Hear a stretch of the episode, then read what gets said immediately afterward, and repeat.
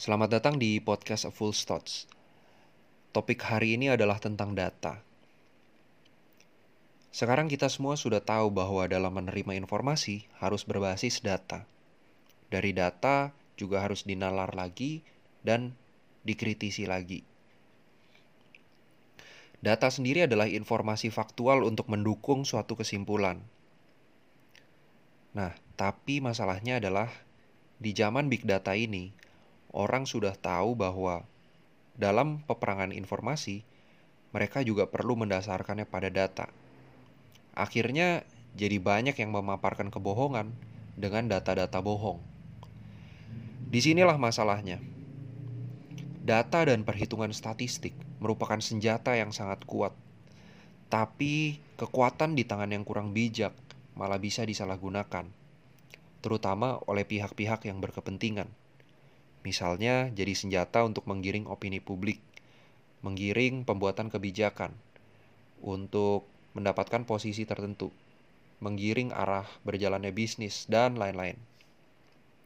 Ada banyak cara untuk menyalahgunakan hasil perhitungan statistik. Yang saya akan bahas adalah yang paling umum dipakai. Pertama yang paling mudah adalah berbohong. Berbohong bahwa sudah ada data dan hasil perhitungannya, padahal belum. Kebohongan seperti ini muncul saja dari udara. Sangat tidak bisa dipercaya. Cara kedua adalah dengan memanipulasi perhitungan agar kesimpulannya sesuai dengan yang diinginkan. Jadi hasil-hasil perhitungannya di utak-atik lah. Cara ketiga adalah dengan menyembunyikan data yang tidak mendukung.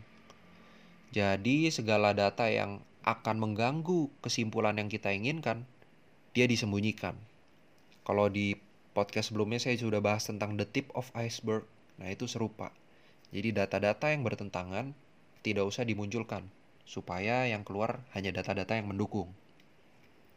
Yang keempat adalah dengan menginterpretasikan data dengan kurang tepat. Dan yang terakhir adalah cara memaparkannya juga kurang tepat. Dan cara-cara lain yang tidak saya sebutkan. Oke, saya akan langsung kasih contoh aja. Misalkan seorang kepala sekolah yang mau mengajak orang tua memasukkan anaknya ke sekolah. Ia akan mengatakan bahwa 100% anak di sekolah ini lulus ujian nasional. Dan 100% anak yang lulus semuanya diterima di perguruan tinggi. Atau mungkin dia akan cerita tentang kisah kesuksesan alumni dari sekolahnya. Tapi Pak Kepala Sekolah ini tidak akan pernah bilang bahwa di kelas 11 sebenarnya ada 15 murid yang tidak naik kelas. Ini semua dilakukan demi menjaga agar presentase kelulusan tetap di angka 100%. Ia juga tidak akan bilang bahwa 15 murid yang tidak naik kelas tersebut, dua di antaranya ternyata dikeluarkan karena perilakunya yang buruk dan prestasinya yang sangat buruk juga. Nah, ini yang terjadi di dunia kita. Data dan informasi yang dipaparkan hanya yang mendukung dan menggiring opini sesuai kepentingan saja. Oke, kemudian data yang dipaparkan juga bisa kurang tepat. Misalnya, perusahaan yang menjual permen mengatakan bahwa penjualan permen tahun ini naik 100% dibanding tahun lalu. Tapi bila di tahun sebelumnya dia hanya menjual satu permen, berarti di tahun ini dia hanya menjual dua permen. Nah ini pemaparannya sebenarnya ya jujur, dia mengatakan 100%. Tapi jika kita tidak mengkritisi lagi, 100% terlihat banyak, padahal hanya bertambah satu. Lebih jauh, bahkan dari data yang sama, juga bisa menimbulkan interpretasi yang berbeda. Jadi diinterpretasikannya sesuai kepentingan. Misalnya, 15% anak tidak lulus ujian nasional. Orang bisa menginterpretasikan bahwa ujiannya sulit, pendidikan sekolahnya yang kurang baik, atau muridnya yang kurang cerdas. Nah, ini yang menyebabkan akhirnya orang membuat interpretasinya masing-masing dan jadi kurang tepat. Salah-salah malah bisa dijadikan senjata kebohongan. Nah, semua cara-cara tersebut dan cara-cara lainnya yang tidak saya sebutkan Bila tidak diimbangi pemikiran kritis, hasilnya akan jadi pembenaran-pembenaran atas hal yang kurang tepat. Dengan bukti-bukti seadanya atau bukti-bukti kebohongan, orang-orang sudah ikut mempercayainya. Lebih jauh, bahayanya ketika kebohongan yang salah kaprah berhasil menjadi kepercayaan sebuah kelompok. yang karena satu orang cerita ke satu orang lain, dua orang percaya, dua orang cerita ke dua orang lainnya, empat orang percaya. Akhirnya semakin besar, semakin besar, hingga akhirnya terlalu banyak yang percaya, dan akhirnya dianggap menjadi sebuah kebenaran. Semata-mata hanya karena banyak yang mempercayainya, dan bukan karena berdasarkan kumpulan data-data yang jelas. Bayangkan, bila data-data tentang politik, ekonomi, kesehatan, dan lain-lain disalah-artikan. Mungkin saja bisa digunakan untuk kepentingan-kepentingan yang kurang baik. Jadi kesimpulannya, dalam mengartikan sebuah data dan hasil perhitungan statistik, tetap harus melihat dari mana sumbernya, desainnya seperti apa, metodenya, hasilnya seperti apa, dan tetap harus dimaknai lagi dengan akal sehat, menggunakan nalar, common sense, Menurut saya yang terpenting adalah selalu merasa ragu, karena hanya dengan keraguan orang mampu belajar. Justru orang-orang yang selalu percaya bahwa dirinya benar dan tidak berusaha belajar lagi, selalu menutup diri terhadap hal yang baru. Nah, ini yang berbahaya karena dia menutup pintu untuk bisa maju. Oke, selanjutnya saya akan bahas yang menurut saya penting juga, yaitu kelemahan dari data. Di era ini, di mana semuanya harus berbasis data, seolah-olah informasi jadi hanya punya kekuatan bila ia berdasarkan data di masa lalu yang tercatat. Nah, ini menjadi kelemahan yang dominan karena tidak semua hal itu tercatat dalam bentuk data. Bila pun akhirnya data terkumpul, itu artinya masalah yang digambarkannya juga harusnya telah muncul. Itu pun yang digambarkannya adalah masalah di masa lalu. Bisa saja masalahnya sekarang sudah dua kali, tiga kali lipat lebih parah dari saat masalah tersebut diteliti. Akibatnya apa? Semuanya jadi selalu terlambat.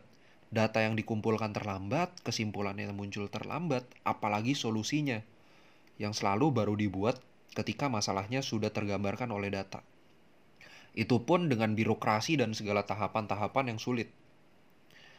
Akibatnya manusia selalu terlambat. Tidak pernah ada pencegahan dari suatu masalah. Masalahnya lagi adalah tidak semua masalah bisa diperbaiki seperti semula. Ada masalah-masalah yang jika sudah terjadi, dia tidak bisa dikembalikan lagi, seperti gelas yang sudah pecah, nasi yang sudah menjadi bubur. Padahal masalah-masalah tersebut, bila dipikir dengan akal sehat, dengan nalar sebenarnya sudah bisa diprediksi. Akhirnya karena masalahnya sudah muncul, jadi muncul perdebatan-perdebatan. Oke, langsung aja masuk ke contohnya. Misalkan perusahaan XYZ menjual permen yang namanya permen APTX. Ini semua nama karangan. Permen ini dari formula zat baru yang rasanya luar biasa enak tapi belum pernah diteliti dampak kesehatannya. Beberapa bukti yang ada sebelumnya sudah mengatakan bahwa zat tersebut sebenarnya bisa berdampak merusak tubuh di tingkat seluler, tingkat di sel terkecil di dalam tubuh. Tidak sehat, tapi karena masih baru dan penelitiannya masih sedikit, jadi belum ada juga yang jatuh sakit. Tidak ada yang peduli Ya, saya tahu bahwa ada badan pengawas yang mengawasi proses pemasaran, bahan-bahan yang belum jelas penelitiannya. Tapi ini saya akan ngambil contoh aja agar mudah dipahami. Nah, permen ini sangat enak rasanya. Sampai-sampai hype dan karena bentuknya yang menarik, semua orang upload di media sosial. Yang melihat di media sosial ikut penasaran dan ikut coba. Dalam waktu singkat, semua orang suka memakannya. Tapi 50 tahun kemudian, ternyata angka orang yang sakit gula darah tinggi meningkat 2-3 kali lipat. Pesat sekali. Setelah diteliti, ternyata orang-orang tersebut punya kebiasaan konsumsi permen APTX. Barulah kemudian kadar-kadar dari permen tersebut diteliti. Dampak-dampaknya juga diteliti.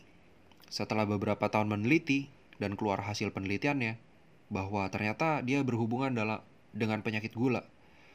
Kemudian perusahaan akan merespon dengan penelitiannya sendiri yang dibiayai oleh perusahaan tersebut.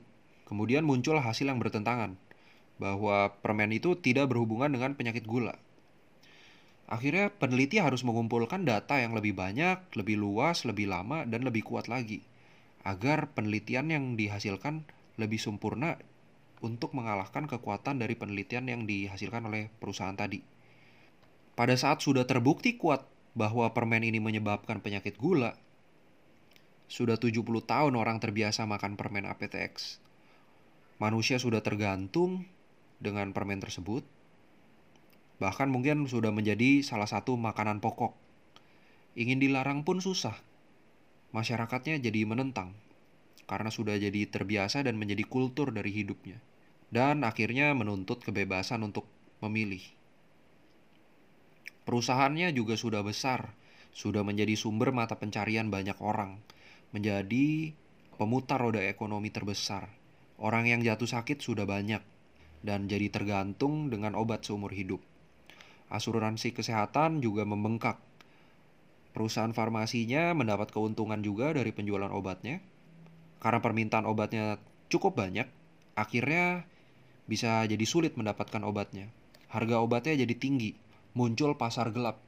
Orang mulai mengurangi dosis untuk mengirit pengeluaran, tapi jadi tidak pas dosisnya. Nanti ada yang meninggal dan lain-lain. Ini semua hanya sebuah contoh. Ya, semoga saja tidak pernah terjadi. Tapi semua ini harusnya bisa dicegah hanya dengan akal sehat, bahwa suatu benda atau barang dengan zat yang belum banyak diteliti seharusnya tidak pernah mencapai pasar untuk dijual bebas. Setidaknya harus ada penelitian dulu di kelompok yang lebih kecil, dan kemudian uh, ditarik kesimpulan dari kumpulan-kumpulan penelitian tersebut. Kesimpulan dari cerita di atas adalah untuk menjelaskan bagaimana bila pencegahan tidak dilakukan karena menunggu data, semuanya mungkin sudah terlambat, ibarat nasi yang sudah menjadi bubur. Hal ini tidak terbatas pada masalah kesehatan, tapi juga di masalah politik, sosial, ekonomi, budaya, dan lain-lain. Sekian podcast hari ini, terima kasih.